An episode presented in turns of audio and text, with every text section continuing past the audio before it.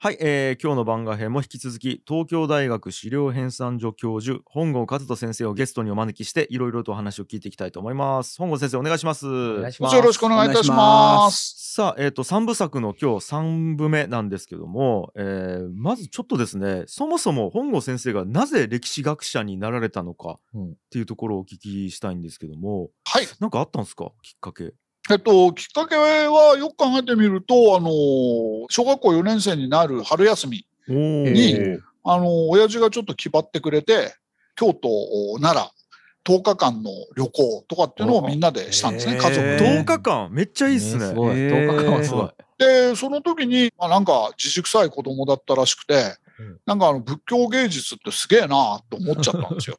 うん。で、あの、例えば、あんまりね、京都には感銘受けなかったんですけど、うんあの、薬師寺とかね、薬師寺の塔塔、三重の塔うん。あるでしょ、うん。はいそれから、あの、幸福寺の阿修羅像。うんとか。うん、ありますね。あの、仏教建築だったり、仏像だったりがすげえいいな、好きだなって思ったのね。うん。渋い小学生ですね、ん。まあ嫌な小学生ですね。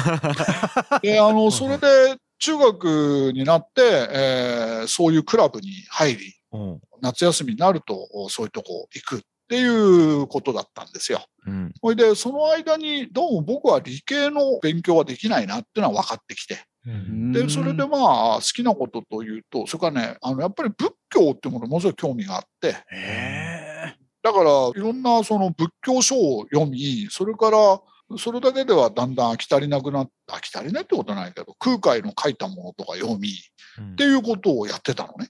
うんだから、その仏教哲学に傾倒してたんですよ。お坊さんになろうかなと思ったの。えうんいつ頃ですか？高2ぐらいまで。へーうん、で、高2ぐらいまでお坊さんになりたいなと思って。だから、哲学、あの、仏教哲学ですね。陰哲ってやつですね。陰哲行って、それでお坊さんになるかなと思ってたんですよ。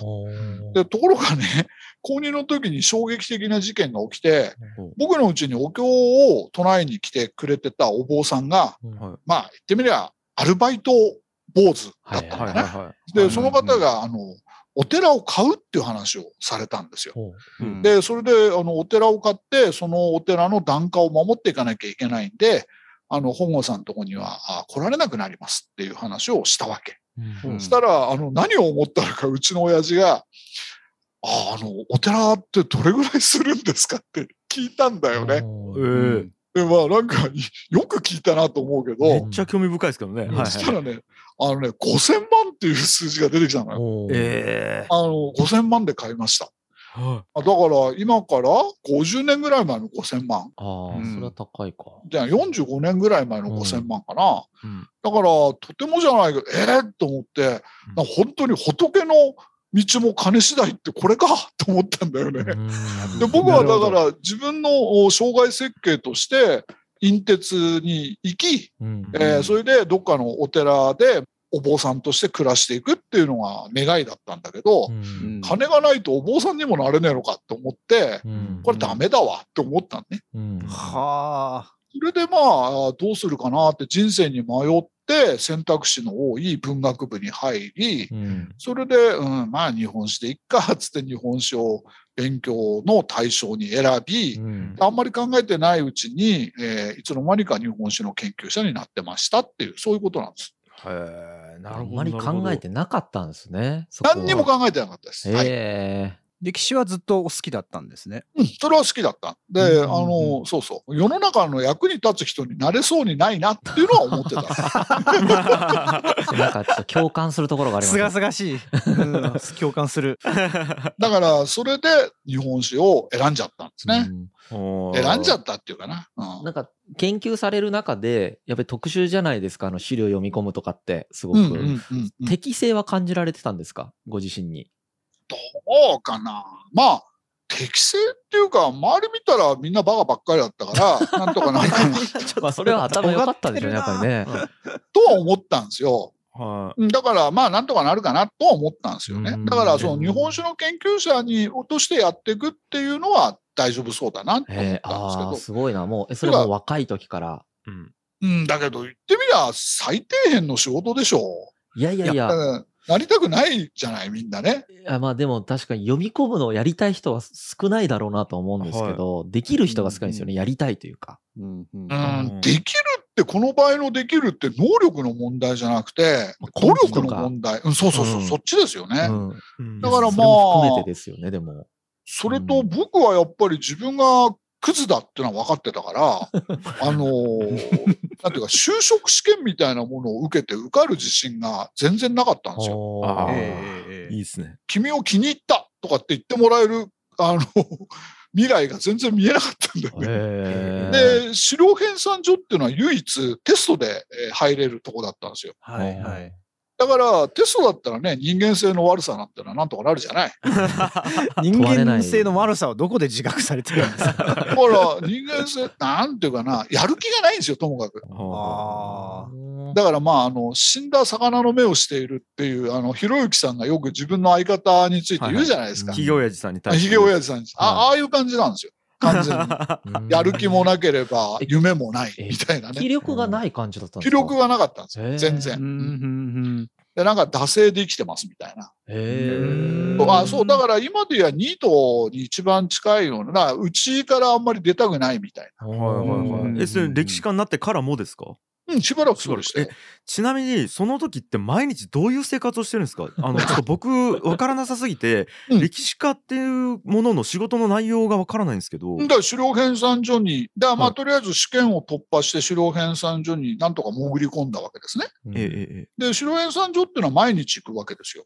はいはいはい。毎日行って仕事をしてくるわけですよ。はで、なるべく手抜くんですよ、僕のい。いやちょっと待っていや、でも大事ですけどね、なるべく手抜く。仕事って何なんですか？えっとまず行きますで資料がバーってありますよね、うんうん。それうんをなんか読むんですね？読むんです。ひたすら読み込むんです。読み込んで何かの目的のために読むんですよね？そうです。ぼあのだから僕が一番最初に配属されたところは、あの、人が顔っていうのを書くでしょ？偉い人が。サインをするんですよ。うんはいで、そのサインが、あの、あるんだけど、それを、これ誰のサインかって突き止める仕事なんですよ。うわうわきつこれ？いきなりきつい。だから源頼朝のサインとかって有名だからうん調べなくてもいいんだけど、時々サインだけ書いてあって、誰だかよくわかんない人がいるわけですよ。はいええで、そ、それを突き止めていくわけですよ。え？で、いっぱい文献読んでね。あ、はいはい。でそういう仕事に最初。文献読んだら突き止められるものなんですか？えっと、文献じゃ古文書ね。古文書をいっぱい読んで、えー突き止めるんですよ。はい。で、それはだからその時その時工夫しながら突き止めていくんですけど、あーだから当時誰がこの場所にいたかとか誰と誰が契約をしてるっぽいかっていうのを突き止めてって。そうそう、そういうこと、探。偵のタイムスリップバージョンみたいになってますね、でも本当。あまさにそうや、ね。んで、まあ、そういう仕事があったんですけど、だからなるべく 仕事しないようにして、はいお給料だけもらえないかなと思ってそういう処世術を。て。で、大体あの、10時に、あの、やっぱり白編纂所に行くじゃないですか。はい。うんまあ、うちを9時ぐらいに出て10時に着いて、うんで、まあ、10時のお茶だとか言って、えお茶を飲み、いきなりね。それで、あの、12時になるとお昼ご飯だから、はいまあ1時間当然お昼ご飯。で、だいたい1時間まではいいんだけど、まあその後ね、30分ぐらいちょっとコーヒーでも飲んで、つって、で、今度3時になるとお茶だ、つって。うんで、まあ5時ぐらいになると、さよなら、つって帰ってくるっていうね。いいですね。そういういい時代があったんです。それ、なるほどなるほどあの、おいくつぐらいの時のすがそれそれは30代前半。30代前半がそんな感じで。そんな感じですね。うんで、それから30代後半になると、お配置換えがあって大日本資料を作らなくちゃいけなくなって、大日本資料。うん、そうすると大日本資料はやっぱ原稿をバリバリ作っていかなきゃいけないので、そこが本当の意味での修行時代になったんですね。大変だった。えごごめんなさい。えっと大日本資料、資料、歴史の史。うん。資料集、日本史の。うん、それを作んなくちゃいけなくて、うん。まああ、やったんですね。それを、大日本資料っていうのに、あの、まあ、向き合ってやってました。あーうんそれはもうだからちゃんとしっかりアウトプットしないといけないからうん。頑張って読んだんですね。ああ、そうですね。だから、いどっちかっていうと、まあ、だから本作りを一生懸命やりましたっていう感じかな。あーうんうんうんなるほどえそれはだから、えっと、3年に1冊作るのが一応絶対のお使命なんですね。はいはいはい。だからそれをから遅れるわけにはいかないので、3年に1冊できるように頑張ると。で、そそのそのあたりで、まあ、40歳ぐらいまでやりました。へえへえへえ40歳になった時に、僕の恩師の石井進先生が亡くなったんですね。うん。やっぱりそれは相当僕にとって大きな出来事で、やうん。っぱり先生があいらっしゃるってことは、どっか甘えてる部分があったんだけど、うん。40歳になった時にはこれいかんなと。独り立ちしなきゃいけないなと思って、うんまあ研究も一生懸命やるようにはなったんですね。うんあーもうその頃にはもう脱ニートが行われてたんですうーん、心はニートだったんですけど、だね。なるほど。けど、その、そのあたりで、やっぱり、あの、深刻な問題として、歴史研究者食えないんですよ。あやっぱり。あんまり給料も良くないんですよ。あ。はい。うん。で、それ考えると、うん、なんとかしなきゃいけねえなって思い始めて、うん。もっと真面目な話で言うと、うん。社会に対して働きかけがねえなって思い出したんですよ。働きかけがない。影響を与える実感がないってことですか？うん、影響を与える実感もないし、せっかく大日本資料みたいなことで見つけ出した成果をうん。何にも社会に対して発信してねえなって思い出したんですよ。でこれはまずいな。うん。で、その頃から、こう、少しでもなんか分かりやすいことを、やっぱり社会に対してなんかやんなきゃいけないなっていうことは考えるようになったんですね。んそれが40代。40代後半ぐらいからかな。うんうんで、まあ、そんなことをしてるうちに結構そういうことに対して、うちうちでちょっとテレビ出てくんないとか、うん。解説してくんないとか、うん。本書いてくんないとか、そういう話が舞い込むようになって、はいはい。それで、えーまあ、そういうことをやるようになりましたっていう感じかな。うん。えー、それってメディアに出ていったきっかけとかってあるんですか？メディアに出てったきっかけが何かはもう忘れてしまいましたけれども、おだって僕やっぱりうんおっちょこちょいなんだな。あ そうなんですねだからやっぱりあの、笑いを取りに行きたいタイプなんですよ。うん なるほどもともとがね。はいはいもともとが笑いを取りに行きたいタイプなので、みんなが笑ってくれれば、僕がなんか変なこと言っても、全然プライドとかあんまないから、もともとが。だからまあいいかなと思って楽しんでるうちに、あのまあ、今に至るっていう感じかな。なるほどなるほど。うん。そっかそっか。もう楽しそうに歴史のことを喋ってくれるっていう本郷先生がえっとやっぱメディアは欲してたわけですね。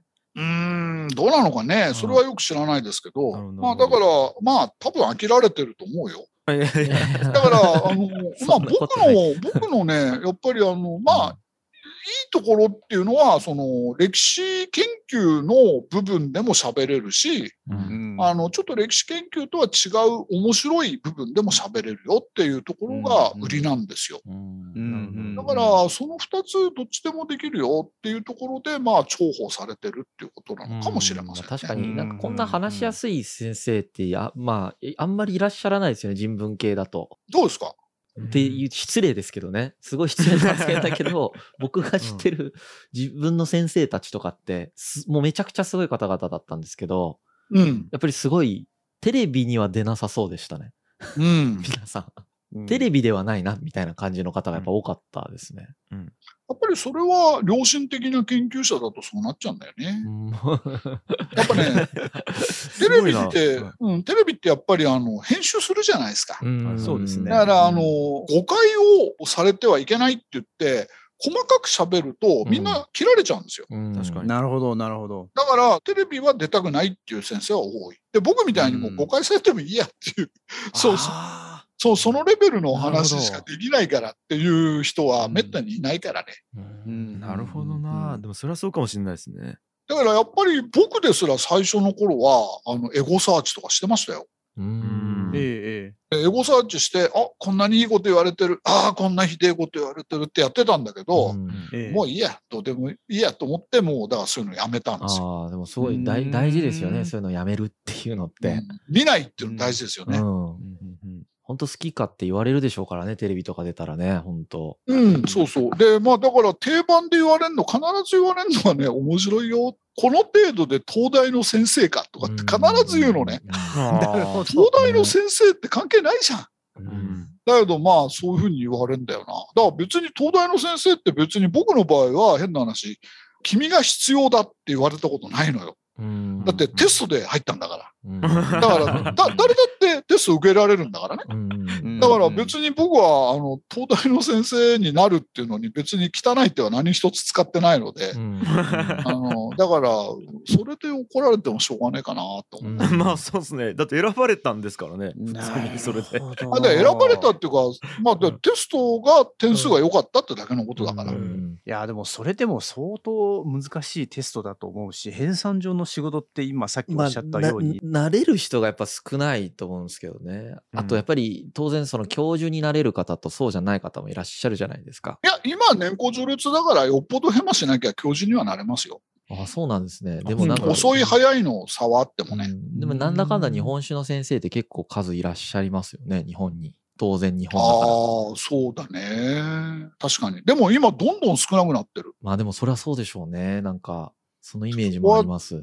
そこがきついんですよ。ね、いやだからその資料読み込んでくれる方がいらっしゃらないと、う。うんんやっぱりね、だかうんらそこで僕実は、あの、深井さんとお話しさせていただいて、あ、そういうことなんだって逆に教わったことが実はあってね。えなんでしょう？うん、それは何かっていうと、僕は、まあ、正直、結構頑張ってるんですよ。うん。それは何かっていうと、お二足のわらじを履いてるんです。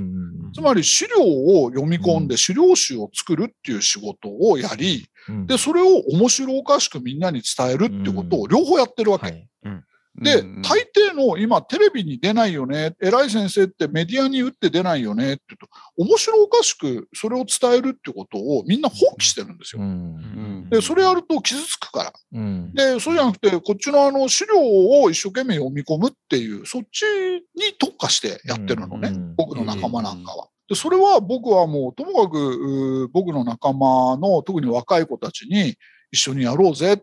だって歴史でこういうことが起きてるんだ。こういうことが分かってるんだっていうことを社会にこう発信していかないと意味ないじゃんって言ったんだけど、うんダメ。もう本当にダメ。うんそれはね、絶対学会から出てこない。みんな怖くて。。怖くて？うん、怖くてって、だって批判の対象になっちゃうじゃん。うんかにってことですねうん、だから研究者同士の批判なんて、それは怖くないのよ。だって、お互い様だからさ。うんだから、全然思いもかけないとこから矢が飛んでくることもなければ、うんやっぱりいろいろ付き合いがあるから、そんなひどいことは言われないわけさ。うんだけど、これが社会に出た時に、社会の人から何か言われるっていうのは、うんしかも匿名だったりすると、ひでえこと言われる、ねうん。そうですよね。で、それはだから、きついなって思ったわけですよ。うんで、その中で、やっぱり深井さんなんかとお話しさせていただいて思ったのは、だ僕はそこで絶望してたんだけど、ある種の絶望感を味わっててたんだけど、あ、あの、僕らが資料をちゃんと作れば、それを使ってくださる方はいらっしゃるんだっていうことに気がついたわけ。だから、二足のわらじを無理に履く必要ねえなと。なるほど。うんだから僕がまあやって、それでみんなにやろうぜって言ってて、誰も乗ってこないという状況があるわけだけど、あの僕が例えば辞めちゃっても、それからみんなを引っ張ってこなくても、深井さんみたいな人が言ってくだされば、うん。ちゃんと資料集作っておけば、それが分かりやすい形で資料集を作れれば、うん。それを組み合わせて面白い歴史解釈をやってくれる人いるんだよねっていう、そういうことだったわけ。だから、その意味で、だから僕は今、希望をものすごく持ってます。だかああ、ありがたいですね。ありがたいです。らさ、つまんない、まあ、誰とは言わないけど、うんあの、それ誰が見たってそうだよねって、面白くもなんともない普通の歴史解釈を垂れ流してる、あ、の、ね、あの文章を書いてる人っているわけ。うんうん何のひねね何のひねりもない。うん。そ、そんなこと当たり前じゃんっていうことを一生懸命言ってる人いるわけ。うん。だけどさ、そういうなんか変なあ歴史研究者を名乗ってるわけだけど、あの、その変な歴史研究者より、全然その知性を持っている歴史研究者じゃない深井さんの方が、よっぽど見通しがあのはっきりしてるし、面白いわけよ。いや、まあ、恐縮ですけどね、もう本当にでも研究者の方がいいない限り僕成り立たないんで。そうですよね。本当にそううん。だけど、うんはい。だからそこは分業なんですそうよ。ですよね。本当分業してる感覚が、僕もそその先生の話を聞いてから、その前から研究者じゃないって当然自分で思ってて、うんあ、の、全然違う仕事してることは当然ですけど分かってたんですけど、うん改めて、あ、本当にちゃんと分業体制が築けるんだなっていうのを、うん。なんか意識し始めましたね。なるほどですね。あとなんかこの分業体制ができるっていうのも一個のメリットで要はその時間をそっちだけに使えるってことですね。深井さんは表現するってこともう伝える側本当一だけに使える生終わりますからね、資料読み始めたら。うん。完全に、しかも世界史対象にしてるから、なおさらですよね。無理なんですよ。ねうんでもう一個メリットがあるなと思ったのは、うんやっぱり研究されてる方ってあるなんかまあ組織というかそっちの世界に所属をするわけじゃないですか、やっぱりどうしても。でも深井さんって所属をしてないですからねその学会とか。うんそうそうそうそう。そうだから、えっと、全てを、えっと、同列に並べて俯瞰して見ることができるっていうのはそのポジションがないからっていうのもあるのかなと思ったんですよね。いや、それはね、やっぱりどこどこ大学に所属してます、どこどこ博物館の学芸員ですっていうのの縛りはうん。相当きついんですよ。あ、そうなんですね。まあ、でそれはまあ、ある意味、なんていうか、良心的な研究者であれば、もちろんいいわけですよね。うんうん。だけど、その縛りから自由であるってことはなかなかできなかったりするわけですよね。うん。うんうん。でその意味で言うと、やっぱりあの知性を持ってらっしゃる方が、深井さんみたいな方がどんどん出てきて、うん。それでこの資料、この資料集からこんなことが言えます。それからこっちの資料集と組み合わせてみると、こんなことが見えてきます。っていうことをやってくだされば、なるほど。あの、それはもう歴史はこれから、あの、決してダメになることはない。うん。うん。うん。で、その時にやっぱりあの、まあ一つの、あの、まあなんだろうな、あの、まああり方としてこのやばい日本史なんていうのを僕はやったわけですけど、うんでもやっぱりこのやばい日本史って実は一つ大きな特徴があって、うん。必ず参考の資料なり文献を、うん。こううん。表示してるんですよね。あーいいですね。で、それはだから、あの、なんていうのかな、時々あの、ここに書いてあることは嘘ばっかりだ、みたいなことを言う人いるんだけど、うんいや、じゃあその文献を全部否定してきますかっていう、そういう戦いができるようにできてるんです。うんなるほどなるほど。だから結局やっぱりだからこのお本みたいな形で深井さんがお話を組み立ててくれる。まあこの通りにやれなんてことではなくて、こういう感じで組み立てることは僕は可能だと思うし、でそこではやっぱりその組み立ての妙、つまり面白さで勝負する。っていうことが十分できると思うんですよね。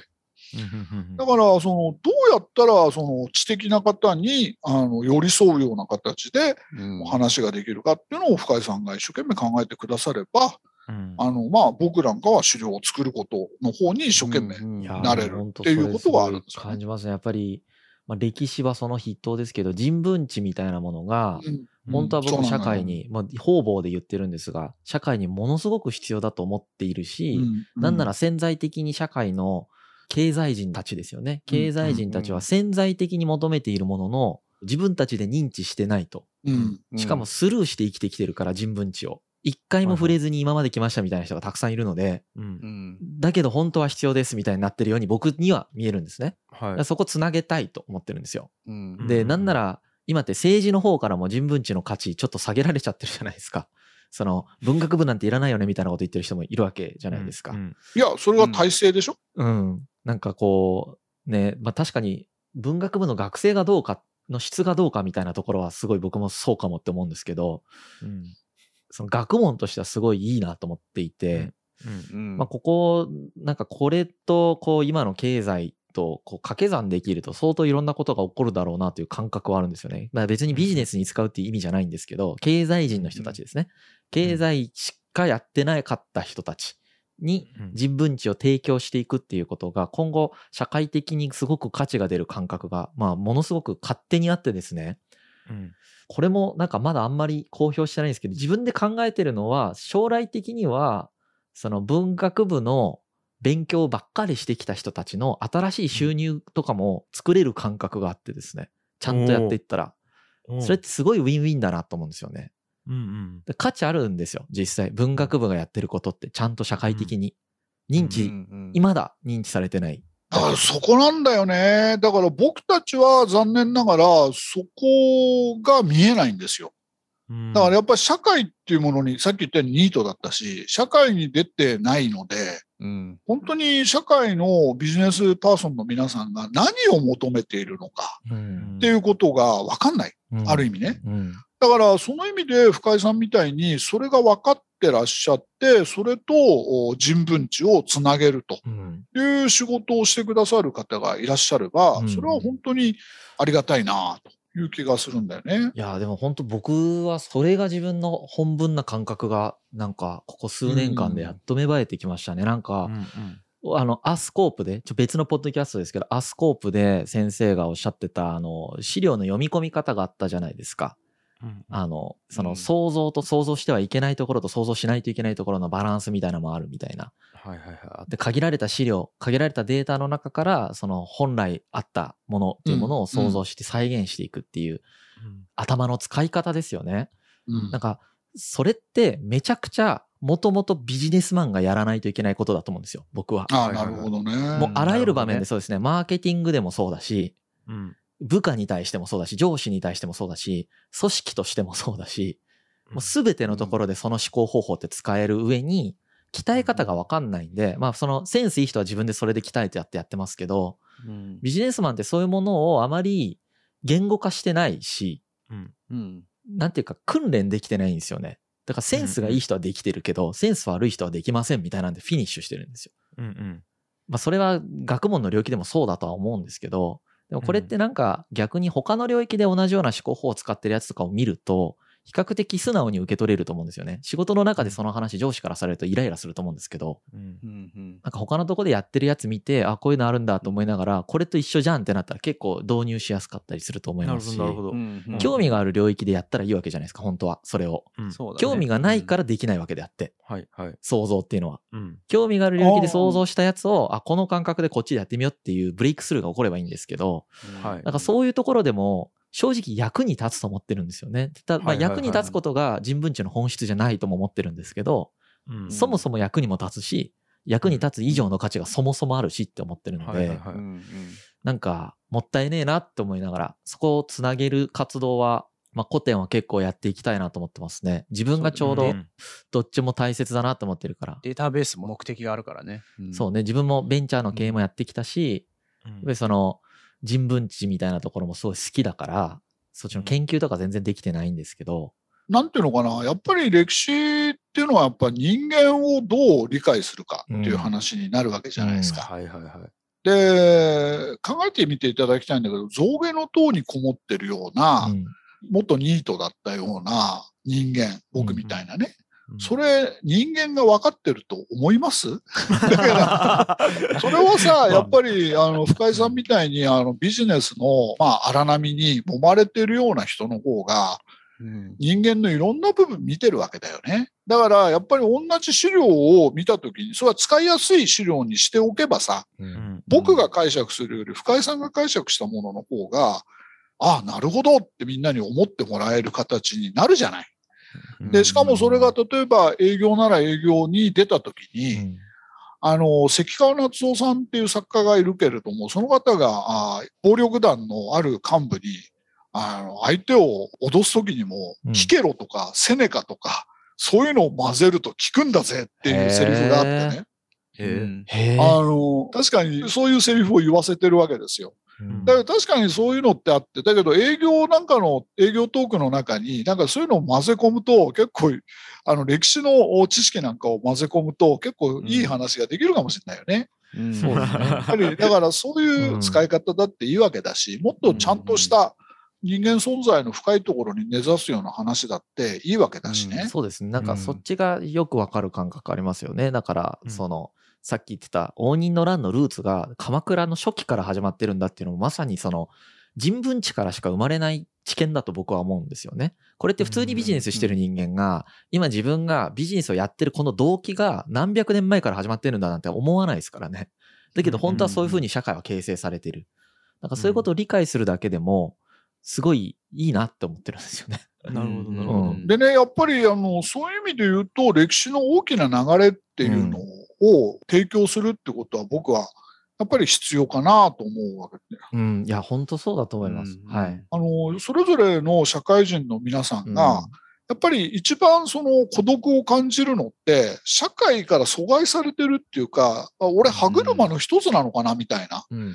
そういうことを感じた時じゃないですかう。ん。だけど自分がやってることの価値っていうのが大きな歴史の流れの中で明確に分かってると、あ、俺この部分に位置してるんだなっていうことが分かるとさ、自分のやりがいとかそういうものっていうの繋がってくると思うんですよね。んなるほどねわかります。めちゃくちゃなんか点だけで見るとなんで僕ここにいるんだろうって分かんないのが、上から俯瞰してみるとあこの大きな流れのここにいるんだっていうのがそうです分かる感ね。覚、はいなんか僕もそのやっぱ歴史を少ないながらにちょっと本とか読んできてやっぱ安心感を覚える時っていうのはやっぱ歴史の中に自分の必然性を見出した時なんですよね。うんだから、あの、それっていうのが結局言葉にすると、我々はどこから来たのか、うん。そしてどこへ行くのかっていう言葉になるんだと思うんですけど、あの、昨日東京駅歩いてたら、洗礼なんか知らないっていう大きな可愛い女の子のポスターが貼ってあって、えー私たちは未来へ向かって歩いていくんだっていう感じのコピーがあったんですよ。うん。はいはい。だけど、過去を知らないで、闇雲に前へ歩いていったら多分こけるんじゃねえかなって僕は思ってね。うんうんうんだからやっぱりどこから来たかをしっかり、えっと、うん把握した上で前へ向いて歩いていくと、うん。まあ、割と的確に前へ進めんじゃないかなって思うんだよね。本当そうだと思いますね。なんかやっぱふ俯瞰しやすくなると思うんですよね。その、なんていうか、うんイメージで言うと、XY 軸のなんかこう座標にたくさん点が打ってあると、自分がどこにいるかすごい分かりやすくなる感覚と一緒で、過去知らないって、ほとんど自分がどこにいるか分かんない状態なんですよね、やっぱりそね、うんその状態で、ベクトル定めてどっか行きなさいって言われても、結構難しいと思うんですよ。確かにね。今みたいな、そういうことを問われる時代じゃないですか。昔だったらねねどこ行きなさいとかいうのはもう勝手に人から決められてたわけですけど。ね、身分もしっかりとで決められてるし、ね、そうそう。その時代で過去知らないっていうのは結構な大変さだなと思ってて。うん。ねそうね、本当にだから昔だったら言ってみれば会社の一部分、会社の歯車であっても、会社がしっかりその人の面倒を見てくれたわけで、終身雇用だったり、うん。年功序列だったり。だけど今はそんな時代じゃなくなってきてるわけだよね。ね。うん。だから、あの、常にビジネスパーソンの皆さんも、私一人でやっぱり戦っていかなきゃいけないってとこが、厳しい時代がやってきた時に、やっぱ武器は多い方がいいよね。うん武器を効率的に選ぶっていうのも必要なんだけど、うんだけど、その意味で言うと、まあ、日本史っていう武器は、割とあの、手軽に学べて、手軽に利用ができるっていう意味では、おすすめだなと、僕はちょっと思うんそうだけどね。ですね。何よりも自分たちの系譜が分かりますからね。日本史を勉強することによってうん。やっぱ、それは、だからで逆に言うと、使い勝手がいいような形で、やっぱり資料をおちゃんと素材を提供するのは僕たちの役目にこれからなっていくんだろういやな。ーなんかデータベース連携とかできたら楽しいな。確かにねそ。こそこ面白いなと思ったんですよね。うんその先生は、えっと、僕ら現代人が見えない資料を現代人が見える形にまとめてくれてるっていう役割を社会の中でやってくれてるじゃないですか。で多分今から深井さんやっていくのってその先生のような歴史学者の方が、えっと、現代人が読めるようにまとめたものをさらに、えっと、データベースとして使いやすく取り出しやすい形でまたまとめるっていう作業を深井さんがつなげてやってるっていううん。ところがなんかすごく感じてなんかこう本当にうん。よく古典ラジオで言うんですけどバトンをリレーのように渡しうん。合ってて、で人類を先に進めてるっていう感覚がなんか僕すごい今,、今日感じましたね。うん。そういう仕事ができたら理想的ですね。うん。うんただ一方ではさっき先生の話の中に出てきた研究者の数が減ってるっていうのが、うん。やっぱりこれも結構危機的に減ってるっていうような状況なんですか？いや、それはだから、うん。まあ言ってみれば歴史研究なんていうのはお金にならないので、うんあの、官僚の皆さんからすると無駄な感じがするんじゃないのかな？うん、だからそれが危ないなって思うんですよね。ねえ本当にうん自分たちをメタ認知するための最大のルートなんですけどね、人文っていうのは。歴史うんなんてそれが一番わかりやすいやつなのに、そのデータを集めるのをやめちゃうっていうことになっちゃうから、そこに予算回さないということは。完全に経済合理性ではめられてしまってるって感じだろうね。まあ合理性が逆にないと思うんですよね、僕は。まあの確かにね経済合理性って死ぬほど合理性ないなと思ってて、合理性があったはいら環境問題なんて起こんないよね。合理的じゃないじゃん。ん環境問題を破壊しながら 生きていくって。だか、ら、まさにそれの一つだと思いますね。合理的だと自分たちでは勘違いしているが全く合理的ではない動きの一つだなって感じがしすますね。確かに。まあ、まさに経済合理性だよね。経済のみの合理性ってやつだよね。うんあと縮尺の問題もあるんですよね。1年2年で考えると合理的だけあど、そうですねさね、50年、100年とかで考えた時にどう見えるかっていうのもありますよね。う。ん。あの、ただね、日本人ってやっぱりあの、まあそういう意味で言うと、あの、国境も、まあ、いろいろ問題、揉めてはいるけれども、うん。割とお分かりやすいし、うん。あそれから長い歴史の中で日本人だけでやってきたわけですよね。うん。だけど、例えばヨーロッパの方なんかは国境がすごい動くでしょ。うん。そうで、それでもう切磋琢磨しながら生きていくわけだから。うんそういう意味で言うと歴史っていうものがものすごいやっぱりあの重要だっていうことが骨身に染みてわかるんですよね。うん。でだからあの、うんえーヨーロッパでテレビ見てるといろんな世界の事件が起きた時にうん。必ず歴史哲学っていう先生が出てきて解説をしてる。やば。うん。そうしないとね、あの、例えば外国に例えば軍隊を出す時の正当性はどこにあるのかとかさ、正義は一体どこにあるのかとかそういうことは分かんないじゃないですか。うん。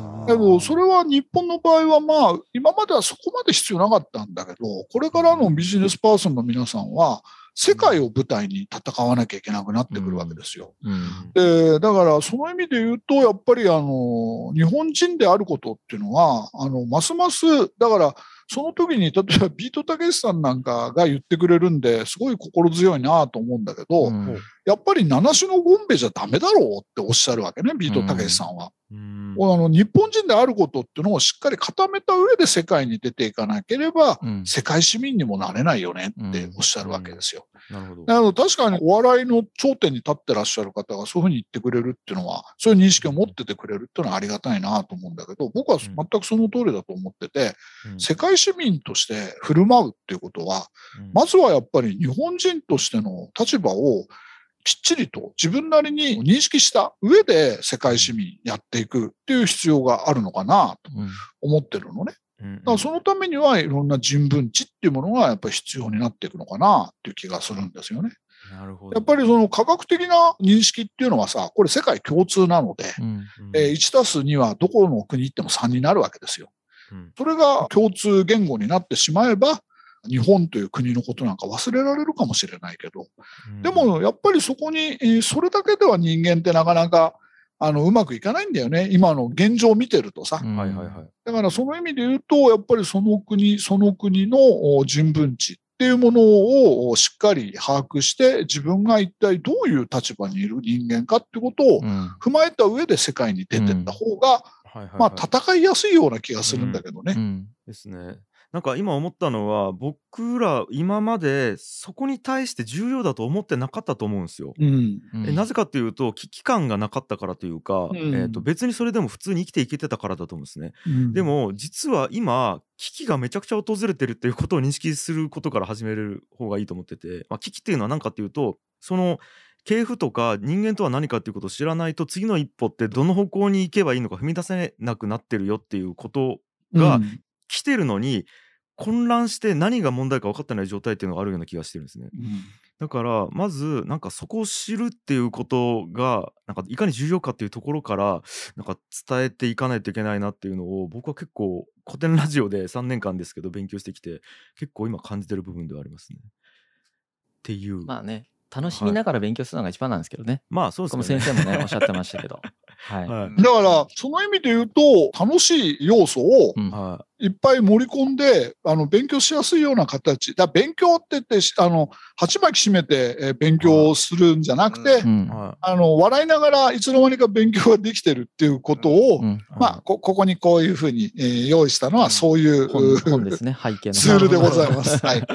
まあ、だから、あの、そういう勉強もね、とてもいいのでね。うんだから、そういうふうにして武器をいっぱい増やしていっていただければ、なるほど。うん。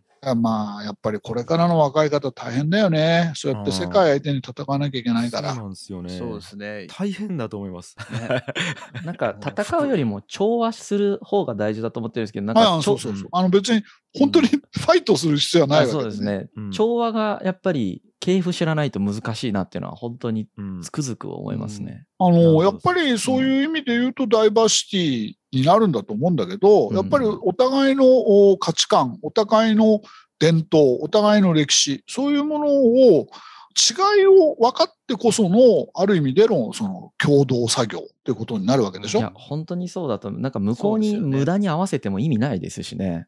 う。うんん。それもあるじゃないですか。日本人の挙動としては。うんヨーロッパ人たちとか、欧米人に合わせちゃうみたいななるほどと。ころもあると思うんですけど、別に彼らが正解なわけでもないので。